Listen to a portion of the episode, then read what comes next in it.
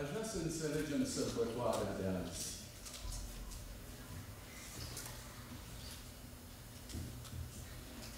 Ne-a curățit Dumnezeu de vinovăție. În așa fel încât nu mai stăm sub povara ei. Ne-a curățit Dumnezeu de păcate. E vina mea. În așa fel încât nu mai suntem sub frustrarea lor. Ne-a îmbrăcat Dumnezeu în haina Lui de nuntă, astfel încât putem sărbători astăzi și ziua de azi o sărbătoare. Îi mulțumim lui Dumnezeu pentru că suntem aici și mai ales pentru că a ales să ne vorbească și orice cuvânt în care Dumnezeu ni se adresează este un gest de mare apreciere din partea lui Dumnezeu. Faptul că Dumnezeu ne vorbește ar trebui să ne dea simțământul valorii. Dumnezeu niciodată nu vorbește cu cineva uh, care este nesemnificativ sau inferior. Dumnezeu vorbește întotdeauna cu cei care au valoare. Și faptul că ne vorbește ne dă valoare. Considerați ziua de astăzi un semn al peceții, al sigilului, al sfințeniei sale. Astfel încât să vă puteți considera oameni puși deoparte, speciali, extraordinari. Dacă aveți probleme, înțelegeți sabatul ca fiind semnul rezolvării lor. Că noi am început niște probleme, dar cel care le va rezolva va fi Dumnezeu. Și că rezolvarea va fi desăvârșită în El. În această atmosferă a eliberării, a sărbătorii, vă voi invita astăzi la a cugeta la planul lui Dumnezeu pentru binecuvântarea noastră. Bun venit musafirilor, bun venit celor ce au, eu știu, ales să se odihnească în această casă de toate muncile sufletului lor înaintea lui Isus Hristos.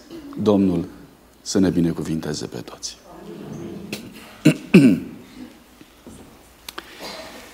um,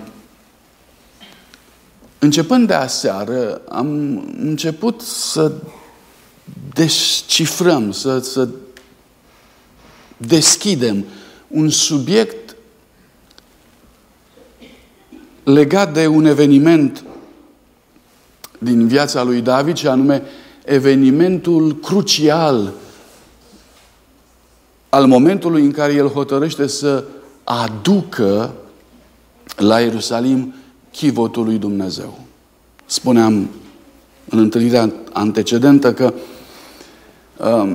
merită să ne gândim foarte serios uh, la sufletul, la emoțiile, la sentimentele lui David atunci când abia așteptat să găsească un moment potrivit pentru ca să realizeze visul vieții lui și anume să cheme chivotul lui Dumnezeu din pelerinajul său de nicăieri, să-l cheme și să-l așeze în centrul vieții poporului lui Dumnezeu.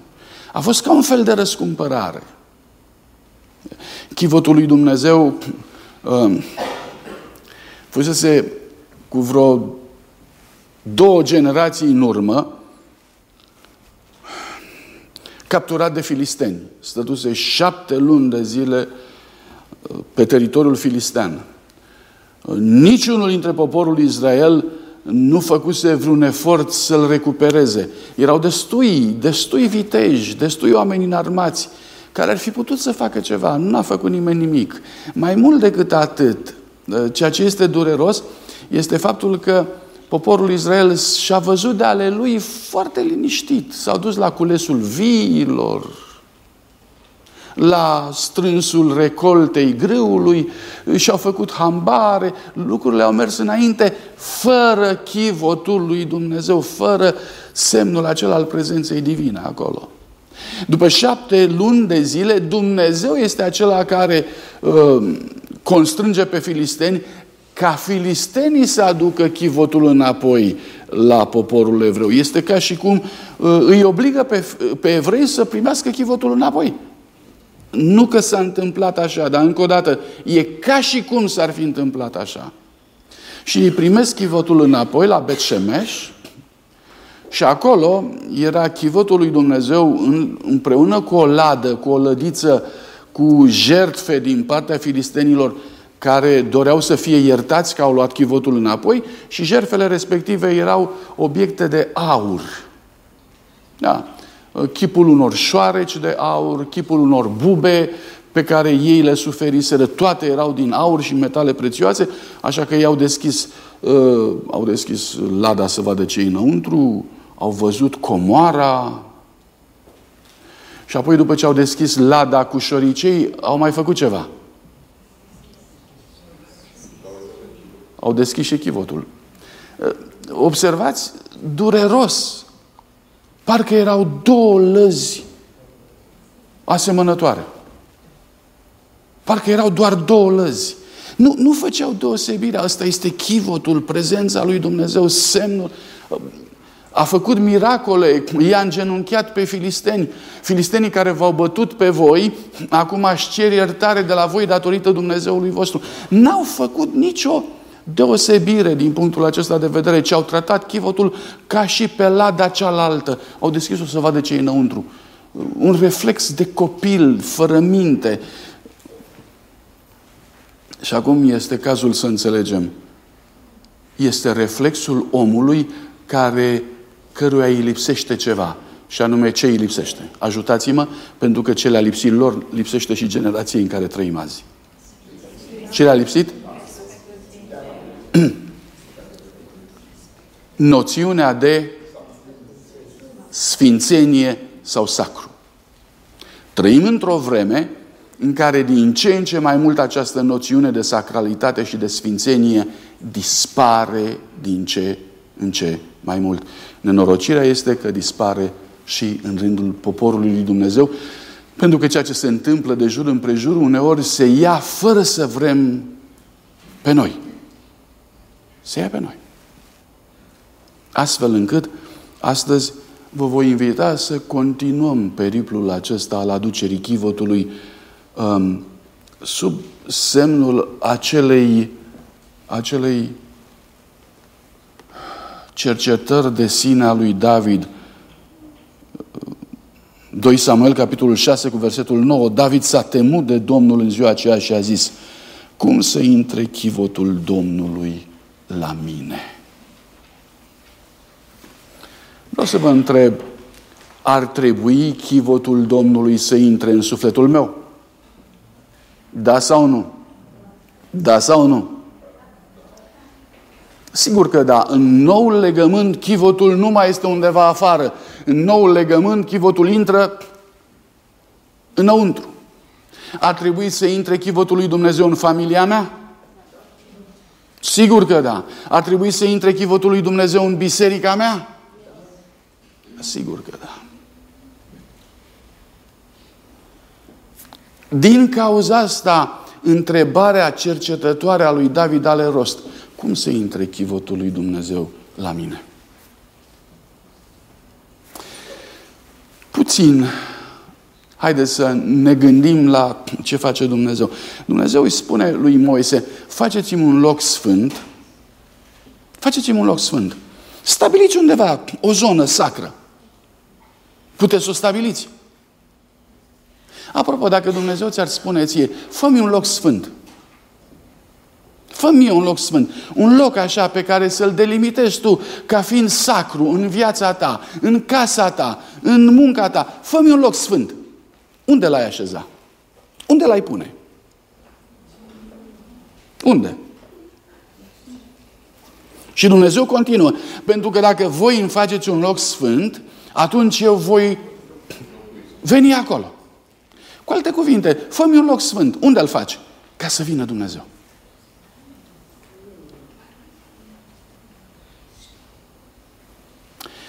Răspunsul dumneavoastră, așa foarte tăcut, a fost în inimă.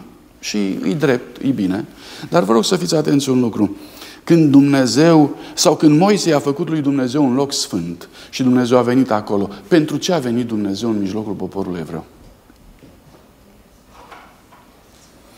Numai ca să stea acolo? Sau a venit și pentru altceva? Poftim? Pentru ce a venit? Vreau să vă întreb, uh, de apărat i-a apărat?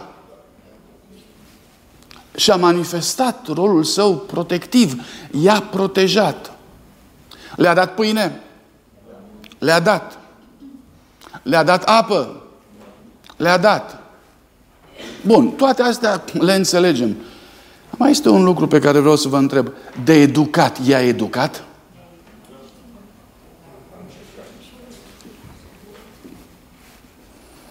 Suntem foarte uh, obișnuiți și mulțumiți cu ideea că Dumnezeu a venit ca să le dea pâine, apă, să-i protejeze.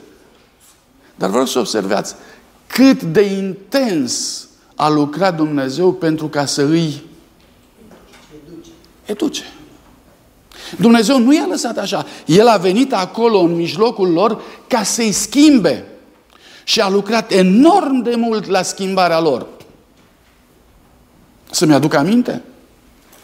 I-a învățat ce să mănânce și cum să mănânce.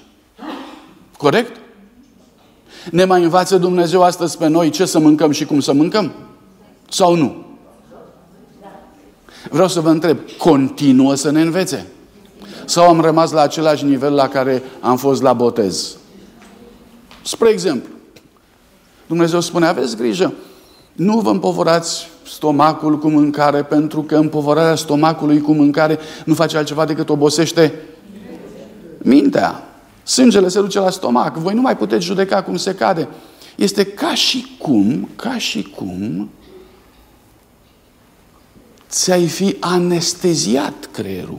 Cu ce se anesteziază creierul de obicei? Poftim? Narcotice sau alcool sau cu alcool. Se întâmplă uneori ca din cauza felului în care noi mâncăm și așa mai departe să fim tot atât de amețiți ca cineva care a băut un pahar. Ehm, să nu, să nu, luăm, să nu cumva să luăm lecția invers. Știți? Că dacă, avem, dacă noi mâncăm prea mult, acum putem să bem și un pahar. Nu, nu, nu asta e lecția. Lecția e cealaltă. Aveți, e, e un exemplu simplu. Mai creștem?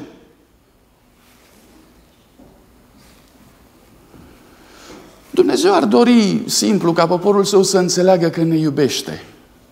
Că Dumnezeu ne iubește. Și că tot ceea ce spune o face spre binele nostru.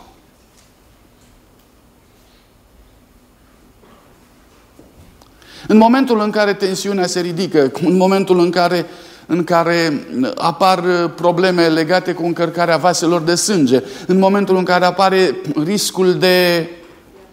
Poftim? Diabet. Poftiți. În momentul în care apar riscul de atac cerebral. În momentul acela punem frâne pe toate părțile. Mergem și la gym. Atunci, până atunci n-am făcut-o. Uh, vreau să observați un lucru. Toate aceste lucruri sunt surprinse de Dumnezeu în legile sale de început, atunci când și-a educat poporul. Cum să mănânce, cum să bea. A stat în mijlocul lor și le-a dat mâncare.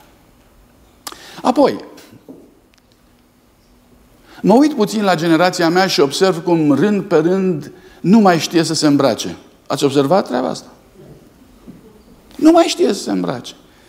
Problema îmbrăcăminții este cu adevărat o îmbrăcăminte. Oamenii astăzi merg mai mult dezbrăcați decât îmbrăcați. Ăsta este la modă azi. Și în timp ce văd lucrul acesta din ce în ce mai mult pe străzi, ajung la concluzia că generația mea nu mai are templu. Știți de ce? Ajung la concluzia asta. Generația mea nu mai are templu. Din ce cauză? Pentru că la templu mai de mult oamenii învățau să se îmbrace. Modalitatea de a se îmbrăca unui om, idealul de îmbrăcăminte al unui om, se învăța la templu. Cum era îmbrăcat, preotul nu era îmbrăcat mai frumos nimeni, nu era îmbrăcat mai sănătos nimeni.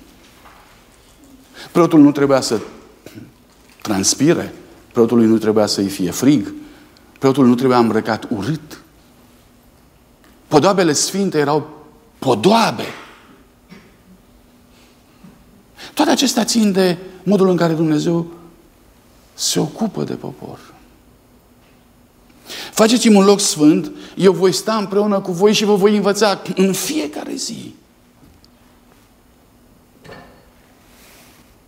Datorită sfințeniei, vă voi învăța cum să trăiți. Dumnezeu i-a învățat cum să se poarte în raport cu Dumnezeu. Vă aduceți aminte? Trece Moise, păstor, trece Moise cu oile. Și se întoarce înapoi la rug și din mijlocul rugului Dumnezeu îi spune, nu, nu veni așa la mine. Scoateți încălțămintea din picioare, că locul pe care calci este sfânt. Vă observați dumneavoastră cum sfințenia devine un element puternic de educație. Observați? Vezi, în prezența sfințeniei pricepe cum să te porți, cum să te îmbraci. Ce să faci? Nu poți veni cu cizmele în picioare dacă locul pe care calți este, este sfânt și nu mă refer acolo unde este zăpadă și unde este greu de trăit. Mă refer la faptul că uh, înțelege că te apropii de un Dumnezeu sfânt și fă pregătirea necesară. Ia din garderoba ta lucrurile potrivite pentru Dumnezeul tău. Atât. Lucrurile potrivite pentru Dumnezeul tău. Ai grijă, nu lua lucrurile potrivite pentru tine. E o mare diferență. Să mă îmbrac pentru că îmi place mie așa sau să mă îmbrac pentru că îi place lui Dumnezeu așa. Când mă voi îmbrăca pentru că îmi place mie așa, din momentul acela poporul nu mai are templu să-l învețe. Din momentul în care mă voi îmbrăca că îi place lui Dumnezeu așa, din momentul acela poporul are templu unde Dumnezeu învață. Pornind de la această imagine a lucrului sfânt, mă voi întoarce la David acum și vă rog să-l urmăriți pe David. David aduce chivotul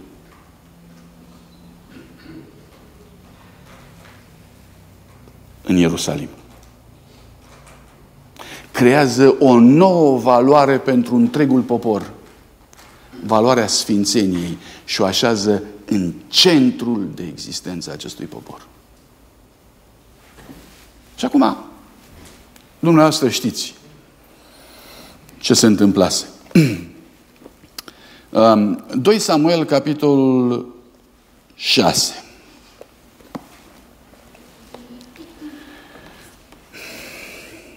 Chivotul a fost luat, repet, după vreo două sau trei generații din casa lui Abinadab și Eliezer din Chiriat Iarim. Stătuse acolo două, trei generații.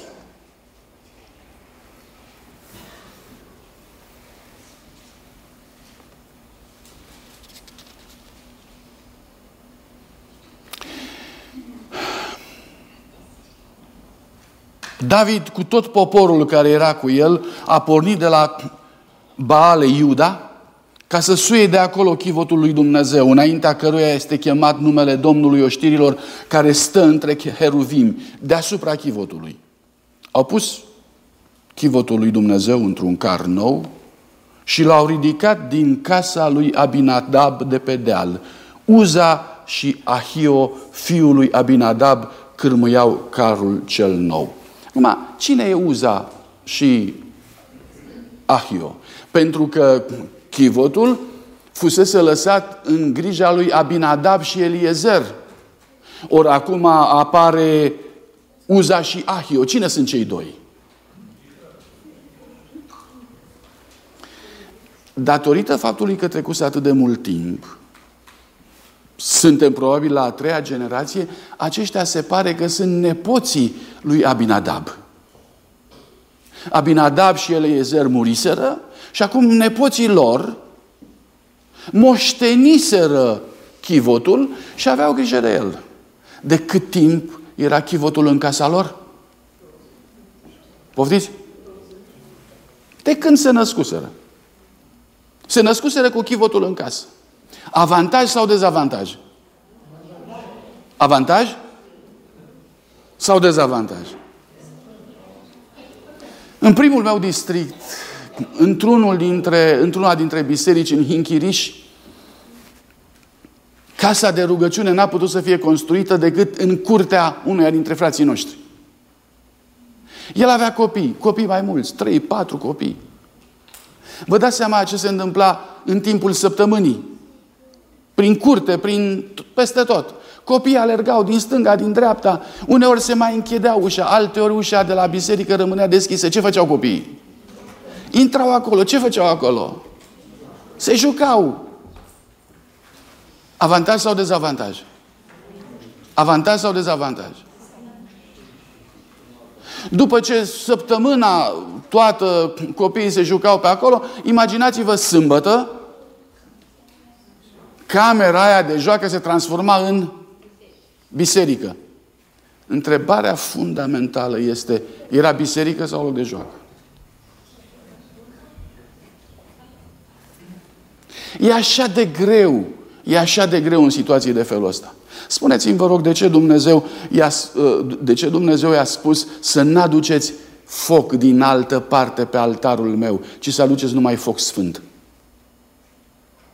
Din ce cauză? Din ce cauză ei, preoții, trebuiau să aibă grijă să nu se stingă focul niciodată, să nu se piardă ce? Să nu se piardă ce? Sfințenia. A fost foc coborât din cer, trebuia să iei din cărbunia aceea și să-i păstrezi mai departe. Nu focul era sfânt. Cărbunii erau mereu alții. Îi înlocuiau. Și atunci de ce trebuia să ții focul? Înțelegem, sfințenia trebuia păstrată. Trebuia să aibă grijă cineva de ea. În, în săptămâna asta discutam și soția mea îmi spunea, la noi acasă n-a fost așa. Dar cum a fost la voi acasă? Și spunea, știi, mama a vrut neapărat, eram singuri adventiști din comună, și mama a vrut neapărat să facă o casă sau o cameră și să, să fie biserică. Și ei au fost o familie săracă. Dar a vrut să mai facă o cameră și să fie biserică. Zice, nimeni nu intra acolo toată săptămâna. Copii fiind, n-aveam voie să intrăm acolo. De ce? Acolo e sfânt. Așa se construiește ideea de sfânt. Nu intra, nu pune mâna, nu te atinge. Așa se construiește. Dacă nu o construim așa, înseamnă că nu înțelegem. Încă o dată, ce mai e sfânt în viața noastră? Cu întrebarea asta ne vom întâlni mereu și mereu. Ce mai e sfânt în viața noastră? Ce mai e sacru în viața ta? Ce mai, mai este ceva de care să nu te atingi? Sau de care nu te atingi? Mai este ceva care să-ți provoace în viață o adevărată revoluție știind că te apropii de ceva ce e cu totul ieși din comunul acestei lumi. Mai este sau nu mai este?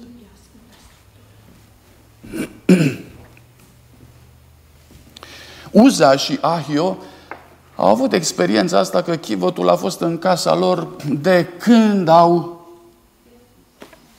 deschis ochii. Și au fost învățați și au crescut cu el în casă și nu știu nu știu cum. În contextul acesta, David poruncește să se ia chivotul acolo, construind un car nou, astfel încât să-l, transport, să transporte la Ierusalim. Um, Ellen White comentează și spune că lucrul ăsta a fost păcat. Lucrul ăsta a fost un păcat. Cine ducea carul? Nu, nu. Carul era dus de Uza și de Ahia. Ei mergeau înainte, conduceau carul.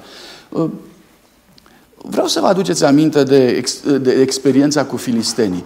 Chivotul a stat șapte luni de zile la ei și după ce i-a bătut cu bube, după ce a avut tot felul de probleme, după aceea au zis să vedem, să trimitem chivotul înapoi. Și i-au zis așa, uite ce vom face. Îl vom pune într-un car nou, era... Se pare că așa se întâmpla peste tot acolo în Canaan. Se punea uh, lucrurile sfinte într-un car nou și apoi zice, vom pune două vaci uh, care să aibă viței, care să alăpteze și le vom da drumul, să vedem încotro se duc. Dacă e Dumnezeu, va avea El grijă de chivot. Dacă nu, se vor întoarce vacile înapoi la grajd. La viței. Și au pus vacile și n-au pus pe nimeni înaintea lor. N-a condus nimeni chivotul. De ce?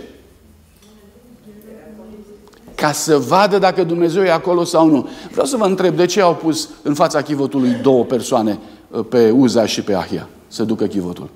Din ce cauză?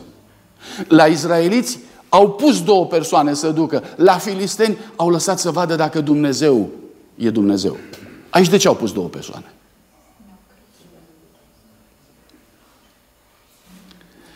Vă rog să observați cum, uh, așa, lucrurile naturale ale noastre, pentru că e natural să fie cineva înaintea boilor, nu?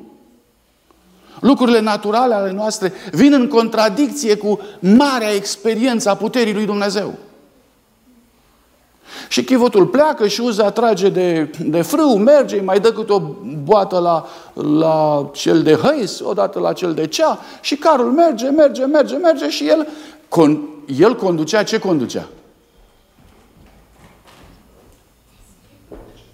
Pe dumneavoastră, înțelegeți împreună cu mine că întotdeauna chivotul a condus poporul lui Dumnezeu. Niciodată chivotul n-a fost condus. Chivotul era un element de conducere.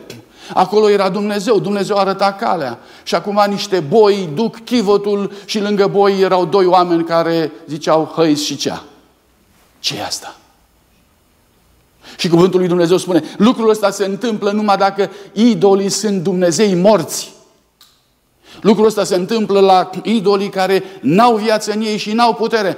Ei îl transformaseră pe Dumnezeul lui Israel într-un Dumnezeu care trebuia dus, îmbrăcat, dezbrăcat, în stânga, în dreapta, avea regimul tuturor zeilor cananiții.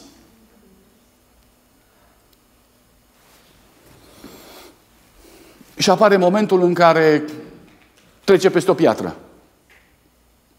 Și când trece peste o piatră, ce trebuie să facă Uza? Pentru că el e acolo ca să poarte de grijă. Nu mai e Jehova Ire. Nu mai e Jehova Ire. Nu mai e Dumnezeu va purta de grijă. E Uza Ire. Uza poartă de grijă.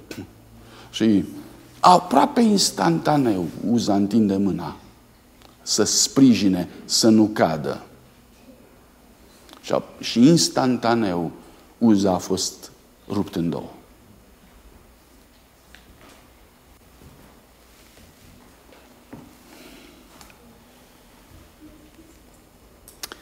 Se numește încumetare. Este momentul acesta se numește încumetare. David dorea să aducă chivotul la Ierusalim, și Uza se încumetă să facă lucrul acesta.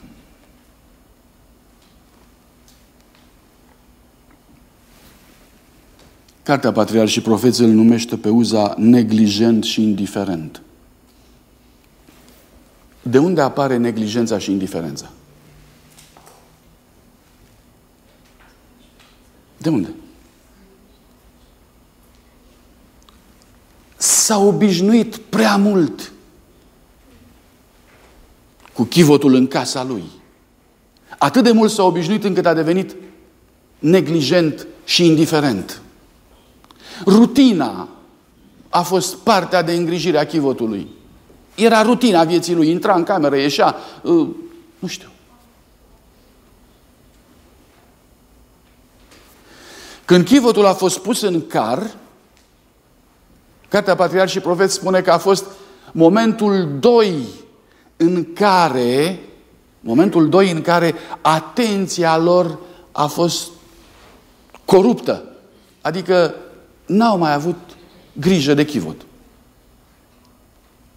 Nu era în intenția lui Dumnezeu să se întâmple treaba asta. L-au pus într-un car nou și carul acela i-a făcut pe ei să fie indiferenți și neglijenți. A fost al doilea păcat al lor. În plus, aceeași carte, Patriarh și Profeți, spune că Uza nu s-a pregătit pentru momentul ăsta. Nu s-a pregătit. El avea păcate nemărturisite și de asemenea îl asculta pe Dumnezeu parțial, pe jumătate. Toate astea, toate astea vorbesc despre ce înseamnă să te apropii de, de, de, de sacru și să nu știi nici ce ai de făcut și nici că e sacru. Te apropii de sacru cu încălțămintea în picioare. Te apropii de sacru cu foc nesfânt, chiar dacă Dumnezeu i-a mistuit pe Nadab și pe Abihu. Lucrul ăsta se întâmplă. Uza nu învățase nimic din lucrurile astea. Obișnuința, neglijența, indiferența îl fac pe Uza să ia chivotul, să-l pună în car, să meargă cu el înainte, ca și cum ar fi o altă ladă. Mă opresc aici mereu și mereu. Se întâmplă asta și în viața mea? Se întâmplă asta și în viața ta? Cum ne raportăm la Sfințenia lui Dumnezeu cu care ne întâlnim de atât de ori?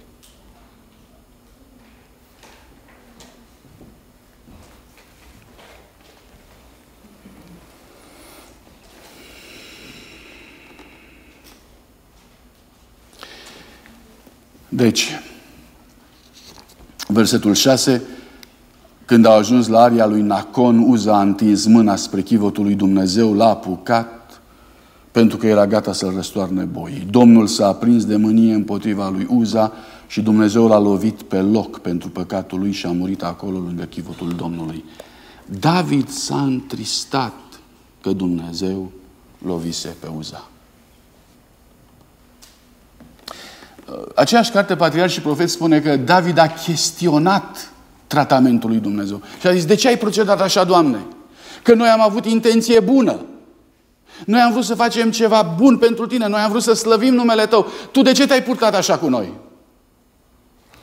Și a fost teamă. și atunci a spus, cum să intre chivotul lui Dumnezeu la mine? În momentul acela, David și-a adus aminte că nici el nu se cercetase, că nici viața lui nu era complet rezolvată înaintea lui Dumnezeu. Nici viața lui era rezolvată înaintea lui Dumnezeu și în momentul acela n-a vrut să ducă chivotul la el în cetatea lui David și l-a dus în casa lui Obededom din Gad. Și a rămas acolo, cât a rămas acolo? Trei luni de zile. Și David a vrut să vadă ce se întâmplă cu casa lui Obededom. L-a dus pe Dumnezeu acolo. Îl nimicește, îl nenorocește. Ce se întâmplă cu Obededom? După trei luni de zile au venit și au raportat. Ai de mine, l-a binecuvântat Dumnezeu pe Obededom ca niciodată până acum. Fraților, lăsați sfințenia să coboare în viața noastră. Lăsați sfințenia să coboare și vor coborâ binecuvântările și cerul întreg. S-ar putea să ni se pară inconvenabil, s-ar putea să creeze probleme, dificultăți, limitări și așa mai departe. Dar nu uitați că așa îl învățăm pe Dumnezeu. Limitările astea nu sunt date pentru a crea disconfort și probleme. Limitările astea sunt lecții de educație pe care Dumnezeu le dă pentru fiecare dintre noi. Întrebarea este ce-o fi învățat David din toată treaba asta? Ce-o fi învățat? Trei luni de zile, trei luni de zile cât chivotul a fost acolo, pus deoparte și n-a venit la Ierusalim, ce a făcut David? Ce vă imaginați că a făcut David? Odată a vrut să vadă ce se întâmplă cu chivotul și doi, a vrut să vadă de ce s-a întâmplat ce s-a întâmplat. Punctul numărul 2. A vrut să vadă de ce. Vă rog tare mult, deschideți cu mine cuvântul lui Dumnezeu în 1 Cronici, capitolul 15 și veți vedea în 1 Cronici 15 ce s-a întâmplat cu David după momentul ăsta.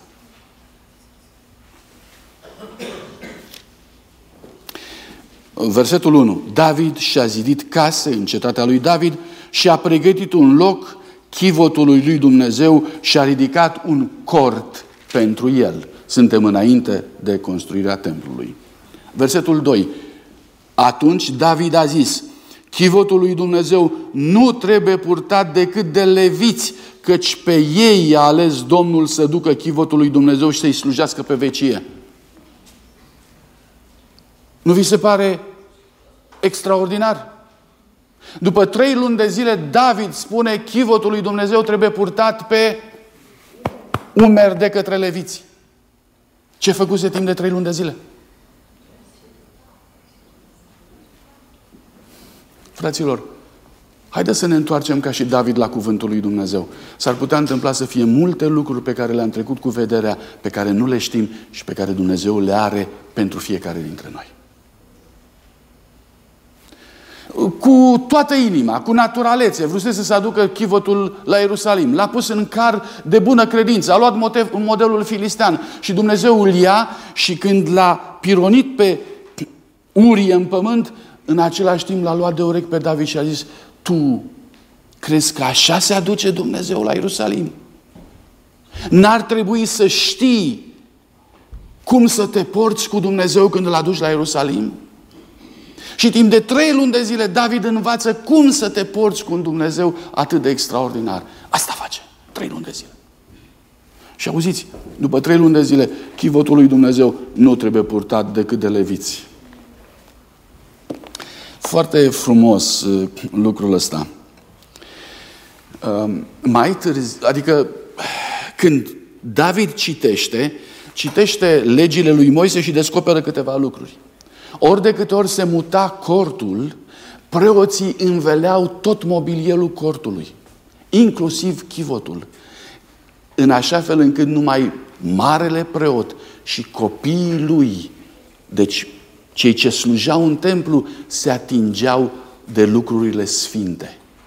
După ce le înveleau cu covoare, după aceea veneau chehatiții, o anumită secțiune a leviților care erau pregătiți pentru așa ceva în mod special și ei duceau obiectele sfinte pe umerii lor.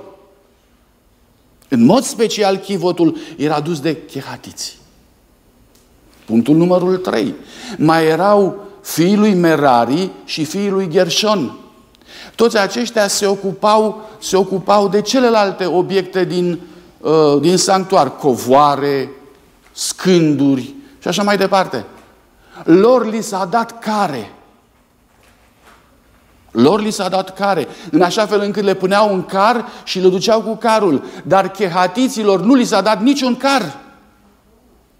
Ei trebuiau să ducă obiectele sfinte pe umerii lor. Lucrul ăsta l-a descoperit David și l-a descoperit ca o lecție a Sfințeniei. Sfințenia nu se duce cu carul, dragii mei. Sfințenia nu se duce cu carul. Sfințenia se poartă pe umerii tăi. Sfințenia se poartă pe umerii mei. Dumnezeu este Cel care trebuie purtat aproape. Trebuie să existe o legătură personală, individuală. Povara lui Dumnezeu trebuie să fie pe umerii noștri, nu pe umerii altuia. Nouă nu trebuie să ne fie ușor sub mâna lui Dumnezeu. Lăsați ca Dumnezeu să fie prezent aici și povara lui să o simțim împreună, pentru că astfel să știm că Dumnezeu ne conduce, că Dumnezeu este aici că Dumnezeu ne ajută. Vreau să te întreb, mai pui umărul? Mai pui umărul sau nu? Când ai renunțat să mai pui umărul? Când l-ai pus pe Dumnezeu în car? Când ai făcut lucrul ăsta? De când? Poate că ne e greu, poate că nu ne convine, poate că așa este. Eu am început această, această, acest moment de meditație cu momentul în care uh, e clar că Sfințenia ne produce disconfort. Ne produce disconfort în, în modul în care ne îmbrăcăm, în modul în care mâncăm, în modul în care venim la biserică, în modul în care ne purtăm la biserică. E un disconfort pentru firea noastră veche. În același timp, este o chemare la a te întâlni cu Dumnezeu. Dar nu asta era lecția. Lecția este îl mai ai pe Dumnezeu pe umerii tăi? Îl mai porți sau nu? Că dacă l-ai pus în spate și dacă trag boii povara, lucrul ăsta este lăsat în Scriptură sub ideea de păcat.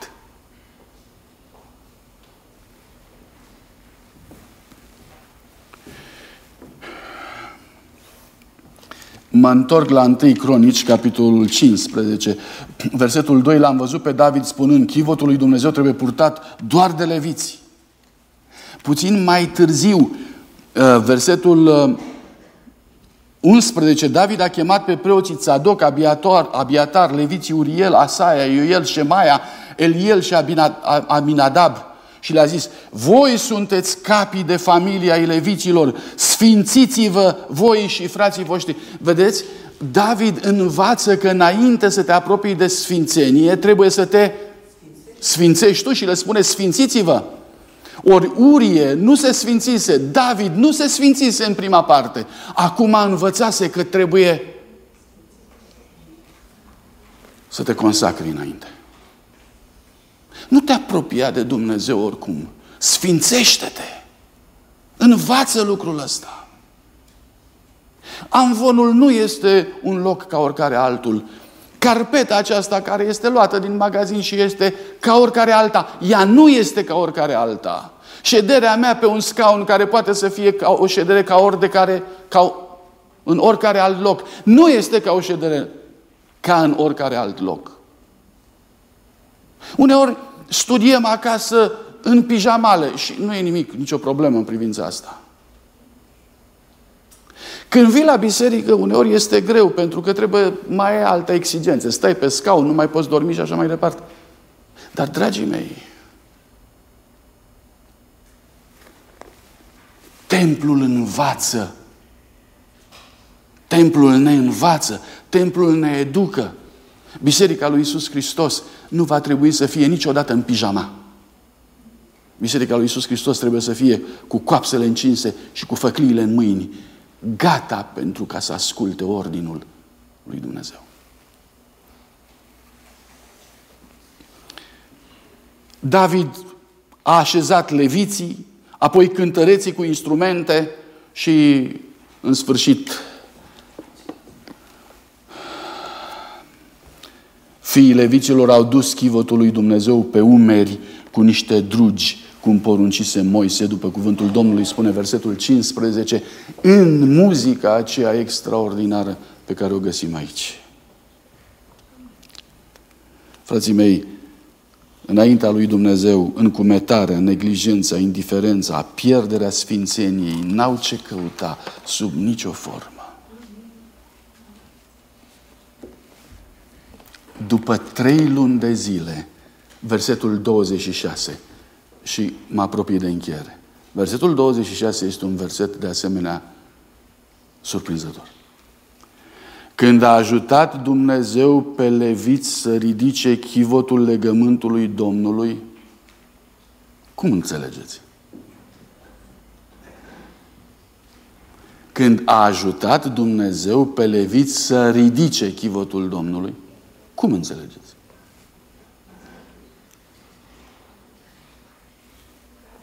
Au jertfit șapte viței și șapte berbeci. În 2, în 2 Samuel se spune, la șase pași au jertfit un vițel și așa mai departe. Ce s-a întâmplat?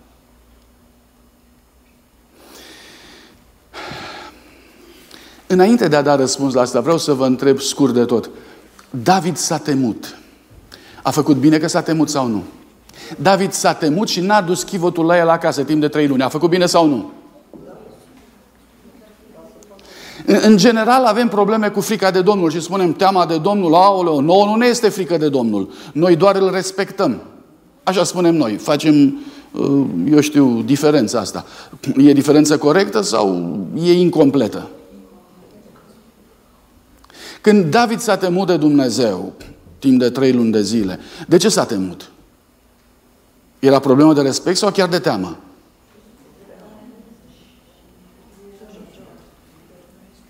Coroborați, vă rog, strângeți datele și vedeți ce se întâmplă. Ce s-a întâmplat la Bet Shemesh, când uh, izraeliții nu s-au temut de Domnul și au deschis capacul. După aceea s-au temut de Domnul și uh, spuneam aseară, dacă s-ar fi temut de Domnul, n-ar fi fost mai bine? Dacă le-ar fi fost frică, n-ar fi fost mai bine, că n-ar fi deschis capacul. David, lui David e frică de Domnul să-l aducă, să aducă chivotul la casa lui. Din ce cauză? Ca să nu pățească și el ce a pățit Uza. Timp de trei luni de zile a vrut să vadă dacă Dumnezeu pedepsește sau dacă Dumnezeu binecuvintează. Și a stat cu ochiul deschis asupra chivotului. Și când i s-a spus, o, Dumnezeu binecuvintează, a zis, o, atunci mai trag nădejde. Apoi, sunt gata să ridice chivotul. Vin leviții, iau chivotul pe umeri, fac șase pași și se opresc. De ce au făcut șase pași și s-au oprit și au adus jerfe? Cartea Patriarh și Profet spune că David a fost atât de temător încât a vrut să vadă uh, funcționează sau nu. Și când a văzut că merge șase pași, au zis, asta este, așa trebuie să facem. Au lăsat chivotul jos și au adus jerfe de mulțumire lui Dumnezeu. Asta nu înseamnă că la fiecare șase pași au uh, adus mereu jerfe, ci înseamnă că după șase pași au înțeles că Dumnezeu e de acord cu ei și de aici încolo David a fost complet, complet liber de orice teamă.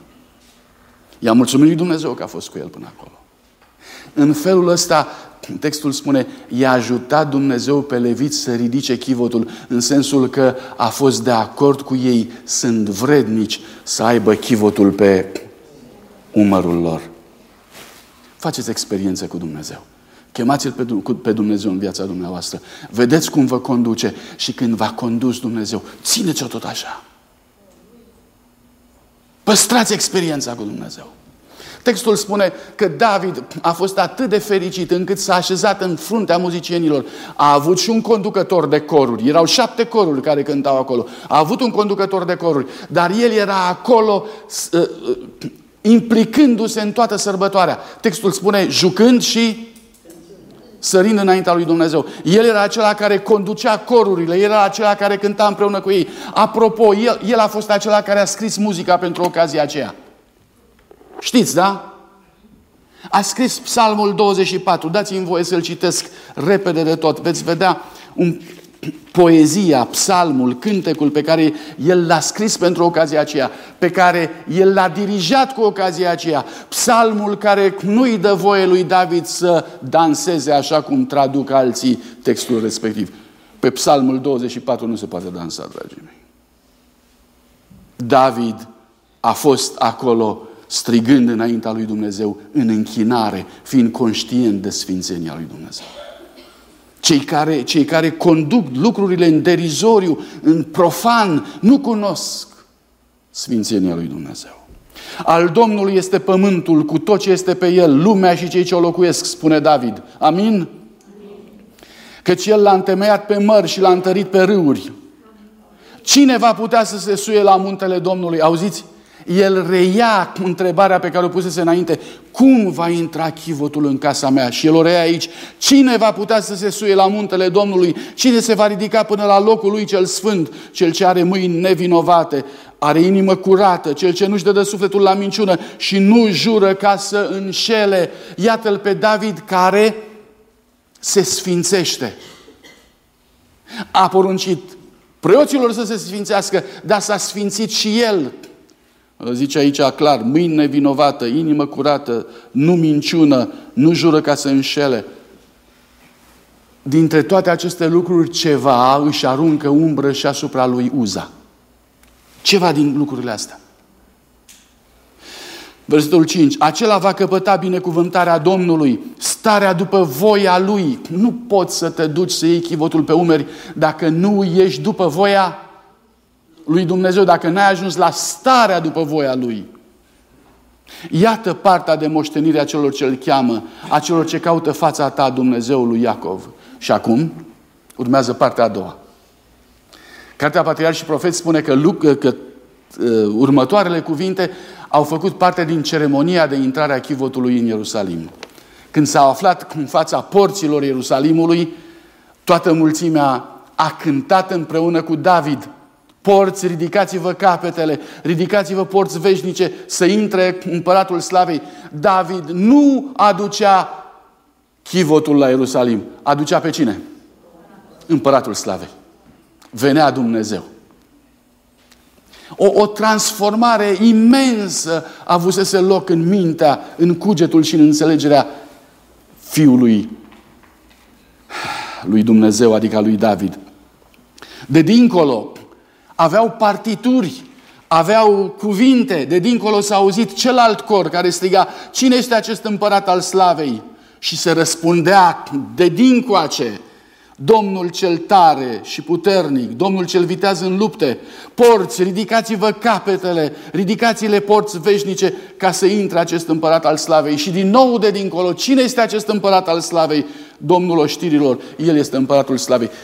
Această muzică, aceste versuri au fost versurile pe care a sărit și a cântat David.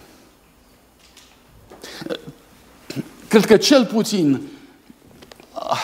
acest lucru va fi rezolvat în mintea noastră și anume David cunoștea sfințenia lui Dumnezeu.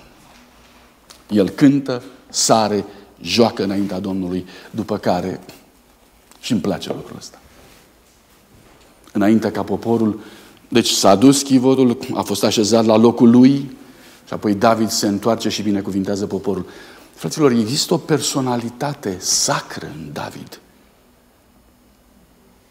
El nu zice cine sunt eu să binecuvintez poporul. El zice, eu sunt unsul care binecuvintează poporul. Și binecuvintează poporul. Și apoi se duce la el acasă și vrea să-și binecuvinteze casa. Și când vrea să-și binecuvinteze casa, lucrurile se blochează. Din ce cauză? Există o persoană în casa lui David care s-a uitat pe geam și n-a văzut sfințenia. De niciun fel. N-a văzut sfințenia. Asta este marea problemă. Marea problemă a bisericii, marea problemă a mea, marea problemă a ta. Să ne ferească Dumnezeu să nu vedem sfințenia lui Dumnezeu. Să ne ferească Dumnezeu să ne ducem înaintea lui Dumnezeu oricum. Nepregătiți fără să facem pregătirile necesare și fără să studiem Cuvântul lui Dumnezeu ca să ne arate dacă suntem pregătiți sau nu. Că după ureche și după intenție, noi toți suntem pregătiți. Ca și David când a luat chivotul din Chiriat Earim. El a avut intenție bună, corect? Să laude pe Dumnezeu și a făcut tot ceea ce știa. Foarte mulți zicem, Domnule, e destul. Dumnezeu zice, nu e destul. Când ai de-a face cu mine, Pregătește-te, studiază-te, studiază, roagă-te, fă tot ce stă în putință. Nu veni nepregătit înaintea mea. Mical a fost una dintre cele care, dintre persoanele care n-au văzut sfințenie. Mical a zis, te-ai înjosit. Într-adevăr, în ziua aceea, David nu mai putea să mata împărătească. În ziua aceea purtase doar haine de in, la fel cu preoții și era încins cu efod. Sfințenia ne dă demnitate și ne face egal pe toți. Sfințenia e mai importantă decât doctoratele noastre, decât politica care o facem, mai important decât orice ce oferă lumea aceasta. Îmbrăcați-vă în podoabe sfinte, dragii mei, și veți vedea împărăția lui Dumnezeu. Amin. Îți mulțumim, Tatăl nostru, pentru că te-ai coborât între noi și ai umplut viața noastră cu frumusețea sfințeniei tale. Îți mulțumim pentru că ne înveți să trăim pe pământul acesta o calitate și o valoare extraordinară prin faptul că nu încetezi să fii cu noi, să ne înveți, să ne educi și să ne înalți caracterul și viața după valorile cerești și nu după cele pământești. Te rugăm, Părinte, ajută-ne să iubim sfințenia Ta. Ajută-ne să dorim să fim părtași ai sfințeniei Tale. Îți încredințăm viața noastră. Ajută-ne, Doamne, să o trăim cu grijă. Nu cu frica de pedeapsă, ci cu gândul că ești maestos în uh, ființa ta, că ești iubitor în răscumpărarea ta, că ești sfânt în mântuirea ta și că noi suntem atât de mici. Înalță-ne, Doamne, ridică-ne, Doamne, mântuiește-ne, Doamne, și ajută-ne să fim fericiți că suntem aleși tăi. Amin.